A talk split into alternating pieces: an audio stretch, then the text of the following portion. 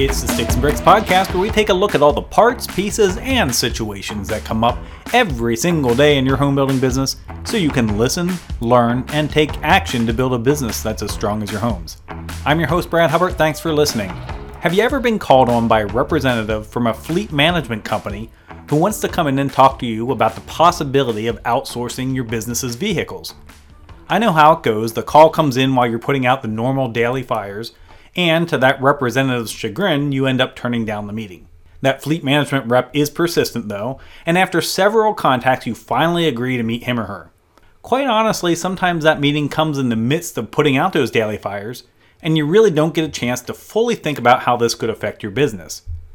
I actually had this experience myself, and today's guest is that exact fleet management rep who had called on me several times until I finally had him come down, sit in my office, and review their program. Now, I have to be honest, I didn't take the time to ask the questions that I should have, but that was partly due to the fact that I was putting out those daily fires, and I really didn't take the time to think through the questions that I should have asked them. Mike Helzel is an area sales manager for Enterprise Fleet Management from San Antonio, Texas. In today's episode, we have the Q&A session that I should have had with him back in that meeting in 2013 or 14. The nice thing for you is that after we finished recording, Mike told me that these questions were the most common questions he gets from home builders and other business owners all the time. So, by listening to this episode, I've just saved you the time it would have taken to think through, ask, and get answers to the questions that you should be asking. Mike gives clear answers that will allow you to assess whether outsourcing your vehicles makes sense for your company. So let's jump over to the interview now.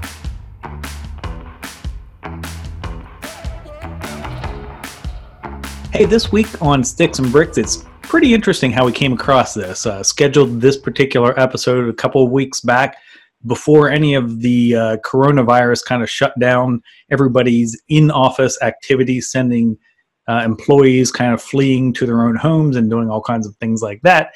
Uh, this actual episode, we talk about something kind of similar, but not really. It's really about taking vehicles that are part of your normal fleet where home builders have long just purchased vehicles, run them into the ground, let them go. We're actually going to talk about kind of another process of how to handle vehicles, and that's fleet management. So I reached into my long history of folks I've worked with over the years. Uh, found a gentleman who had come and approached me in our home building business back in, I'm guessing, 2014, 15, somewhere around there. We'll find out. And uh, talked about uh, potentially outsourcing the fleet to them. So, want to introduce Mike Helzel with uh, Enterprise Fleet Management. Mike, thanks for coming on today. Yep, thanks, Brad. I appreciate it. Yeah, do you think was that around 2014, 15? Is my memory serving me correct? Would that be about right when you were in to see me? Yeah, it would have been probably late 13, early 14. Yep. Okay, and you've been with Enterprise for quite some time. Is that right? I have worked for the Taylor family. Yep, I've worked for Enterprise since 2008, May of 08. Wow. Okay. And was that always in fleet vehicles, or, or did you start in kind of like the regular rental um, car area that most you know travelers go and see, or do you mind expounding a little bit on that? Yeah, for sure. So I started with a pretty traditional career path. I came out of school and went into their management training program, and ultimately worked in the branches that people rent cars from okay. um, for about five or five and a half years, and then I flipped over to our fleet management division six years ago now. So I've been oh, wow. doing that for about half my career. Okay, so that'd be about right. That's about when you came in to see me. And I'm going to tell you, when you came in to see me, you talked about kind of um, outsourcing our vehicles to do the fleet management with Enterprise. And if you've ever seen, you know, Wayne's World, I felt at that point like I was Wayne looking at the contract, going, "Uh huh, uh huh." I, I like what you've done here. i will have to admit at the point because accounting sometimes escapes me on that end. I'm going, okay, I'm not really sure what exactly that means. So I don't know that uh, you won my business, but that wasn't your fault. That was my fault. I'll give you that too. So, so why don't we talk a little bit about that, just in case there's anybody out there that's like me and doesn't necessarily want to admit they understand completely what that means. But uh, let's talk about what you mean when you say outsource your work vehicles to a fleet management company. How can that be beneficial to a home building company? You know, why is that important? Yeah, for sure. I think that's a really great first question, um, primarily because that's a question we get oftentimes when we first sit down with someone. And I think ideally, when we think from a fleet perspective, what does outsourcing to us mean? Um, that includes a lot of stuff. It starts from getting the vehicles, we call that acquisition, and then all the way through using it. So uh, managing the maintenance and the fuel and tracking it on telematics programs and license and all the way through when should you sell it. And I think ideally that's a la carte. So everything that we offer probably is not perfect for every business, but oftentimes we can plug and play certain things to help bring efficiencies to a to a fleet. Hmm. So are are you finding then that um, you know just by outsourcing the folks who ask and, and think this is the right fit for them, is it just a matter of them trying to kind of fix a cost as they go along so they know what their cost is each month let's say i mean or is it the fact that they don't want to necessarily have write-offs for you know use of the vehicles? And maybe i'm getting too deep when i'm asking that question for someone who doesn't understand accounting enough to, to I, I know enough to be dangerous i'll put it that way yeah, for sure. Which is a fair question. So I think here, ideally, the process of earning someone's business is pretty consultative. So everything you just mentioned could fit someone out there, right? I would say primarily um, when you look at things that business owners are tasked with managing, the fleet traditionally uh, falls pretty low on the list on the back burner. Mm-hmm. Traditionally, that will percolate up kind of as needed. And the whole idea is to put together some type of plan so that we can way more proactively uh, generate a budget or plan for replacements rather than kind of uh, having to do that when we need to because something's older or worn out or whatever. Okay. So when you're when you're dealing, are you finding most of the folks are talking to you or just talking, you know, vans and trucks, the actual construction vehicles, or do you also incorporate in you know things like hey the executive's looking for a you know a new bmw or something like that and put in is that part of the process too or is that all part of that consultative approach? All part of the consultative approach. So obviously uh, owners uh, occasionally treat themselves a nice car sometimes they just get pickup trucks. But yes we do all that. Um, so any light duty or, and, and, i would say the majority of medium duty vehicles um, up to an f750 for example f650 with some specialty aftermarket but we kind of play in that world of vehicle class. Okay that's fair. That's fair.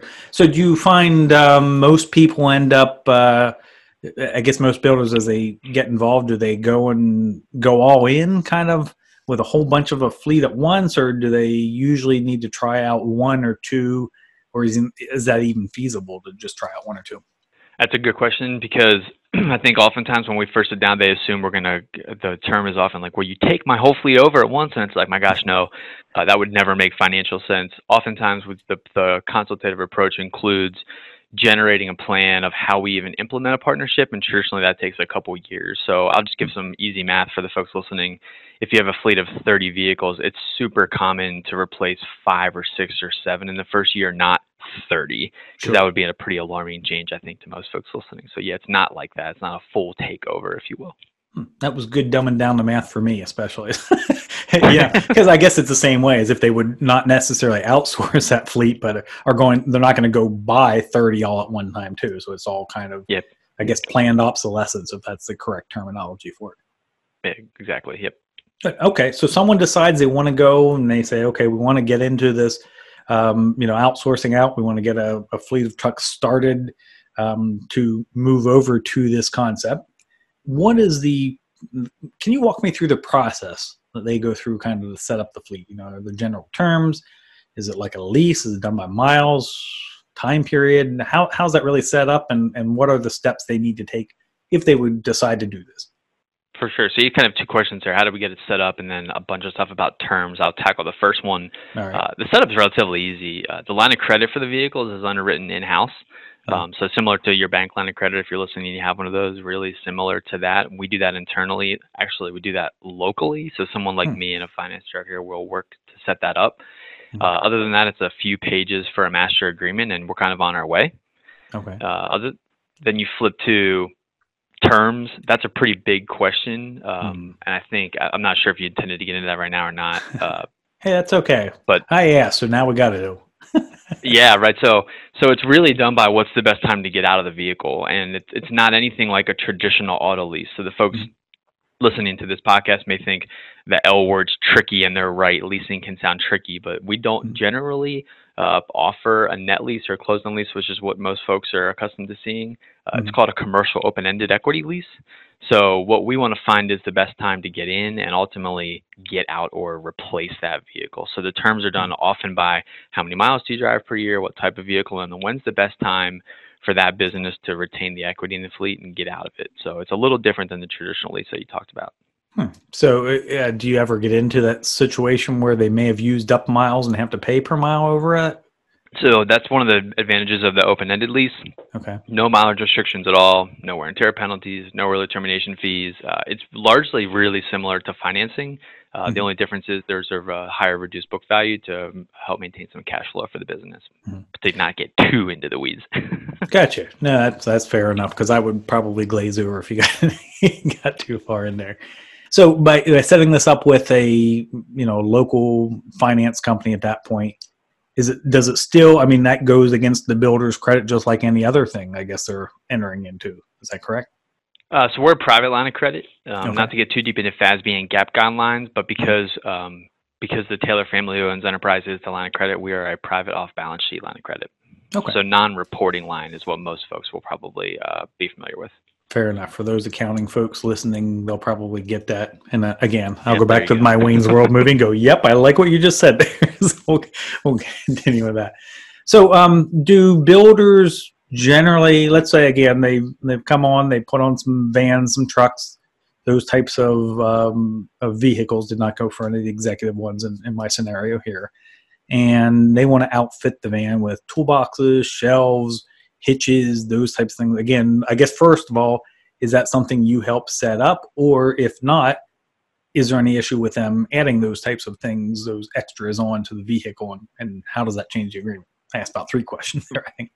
Yeah, re- really common questions too, and we do that all the time. So the last thing we would want is to take your beautifully branded vehicle and have to change that, because for a lot of folks that's advertising. Sure. So we have no problem with doing that. We have no problem with ladder racks, bulkheads, any any traditional construction truck is really the bread and butter of our partnerships. We take on um, the logistics, we take on finding them, we take on paying them with the vendors for all that. And ideally, uh, the way that the aftermarket looks is it gets delivered to you ready to rock and roll. That's how that's designed to work. Even graphics, logos, those types of things too, or again, is that just graphics is still so local? You have to still do that locally.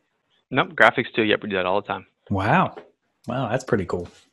Now, do um, you have to get in? Uh, again, I'm, I'm assuming auto insurance is handled just like it is on a leased vehicle. Yep, auto insurance certainly doesn't change early on in the partnership, but we do offer that as a potential um, for us to manage. But oftentimes that's a, a handshake relationship already, and we don't like to break that up. So insurance would be handled exactly like if you purchased it and had never met us. Yep, Oh, still okay. your car, still insured by the same people. Okay, great. And how long do you typically, you know, how, how long do you typically go into these agreements? And again, I'm sure it probably varies. Yeah, I would say a traditional agreement in the construction world uh, is somewhere between three, four, five years. Okay. Pretty similar on, on, on what you see from a residential lease, I guess, in some ways. Uh, for sure, from a term and a length perspective, uh, yeah, absolutely. Good. And you're dealing with new vehicles, or do you get into used vehicles whenever you enter into an agreement?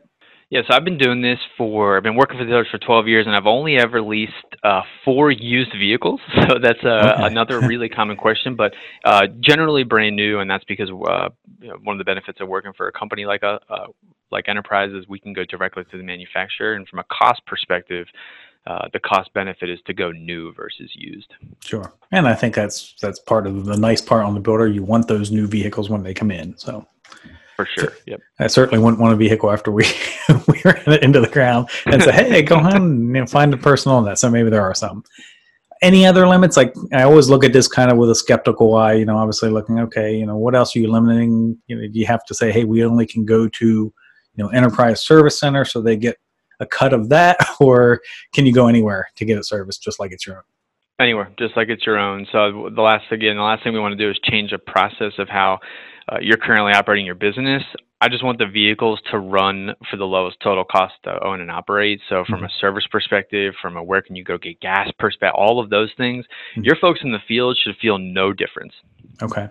And does Enterprise offer any of that in case they wanted to go there or not? Yeah, we have fuel and maintenance programs. We don't own the maintenance facilities. We just have partnerships with about 150,000 vendors in the U.S. Okay. Um, and so that's going to be any of your dealerships, Jiffy Lube, stuff like that. But if you Mhm. if that you're not interested in or it doesn't work for you, then just keep maintaining them like you are today. That's no problem. No problem. All right, that's good to hear. Because yeah, you always, I always have to look at something with skepticism. You know, you think of the, uh, I always call the baked potato principle. Hey, it looks pretty good up front, but you have to, you know, do this and you have to do that, and they get you in the end. They get you in the end. Yeah. So so uh, the end of a, an agreement, we're done with our three year, five year, whatever this agreement is for the fleet management side of it.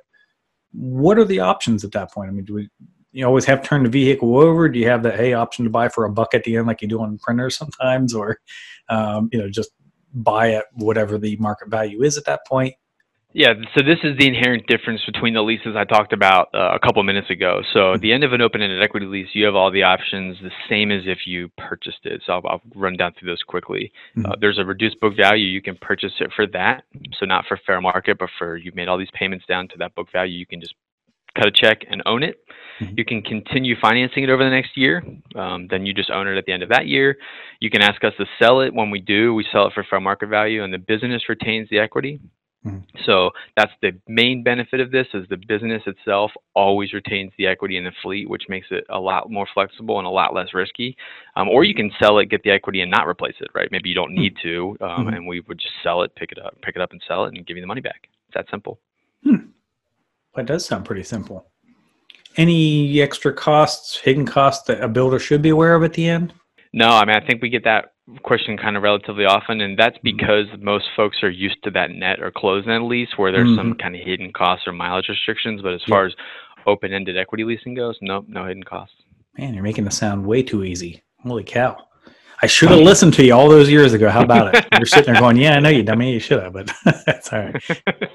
I want to kind of bring this around here too, and and you know, if you would say three top reasons, let's just think of this: top reason, three top reasons a home builder should consider outsourcing vehicles. I know we probably covered some during today's episode, but just kind of to wrap it up, what would you say they would be? I think first and foremost, like any outsourcing, uh, that ultimately allows the business owner and leadership team to concentrate on whatever they're doing, building homes, running an HVAC company, and not trying to know when to manage and operate a fleet, mm-hmm. uh, which most would agree comes with some type of weekly, daily headache or challenge. So ideally, it allows you to kind of like put that on the back burner, but know it's being handled. And that's similar to copiers too, right? People do that all the time sure. with copiers. Mm-hmm.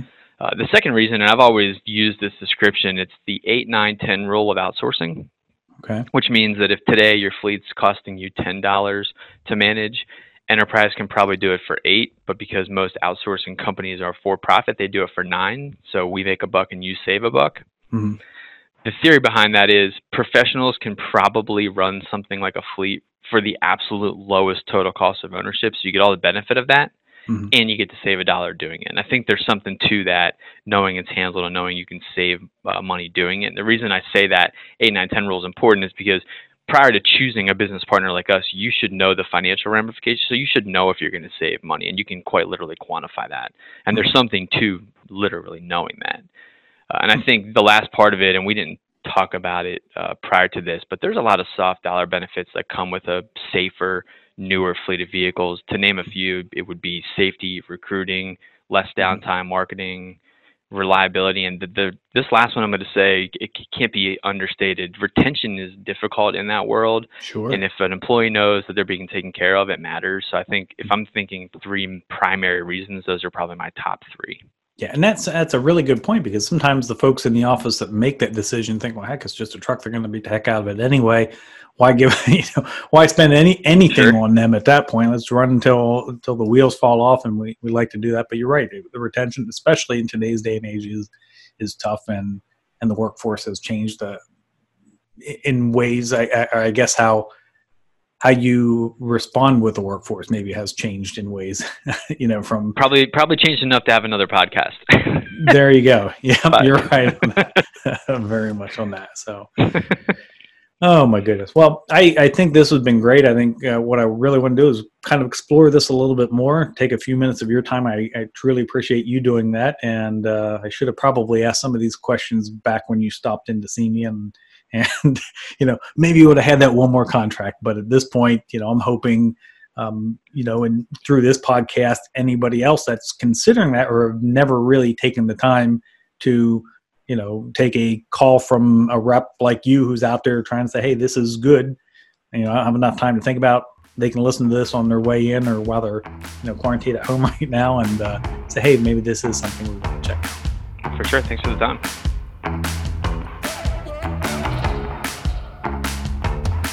Mike's been doing this long enough to fully understand what he's talking about and not just repeat some sales line by rote. And that's what makes him a great guest. I hope this episode gave you some great insight to how fleet management works and answered the questions that you might have for yourself. Many thanks to Mike Helsel for his time and his answers. And that does it for this week's episode of the Sticks and Bricks podcast. I'm Brad Hubbard. Thanks for listening. And until next time, keep building a business that's as strong as your homes.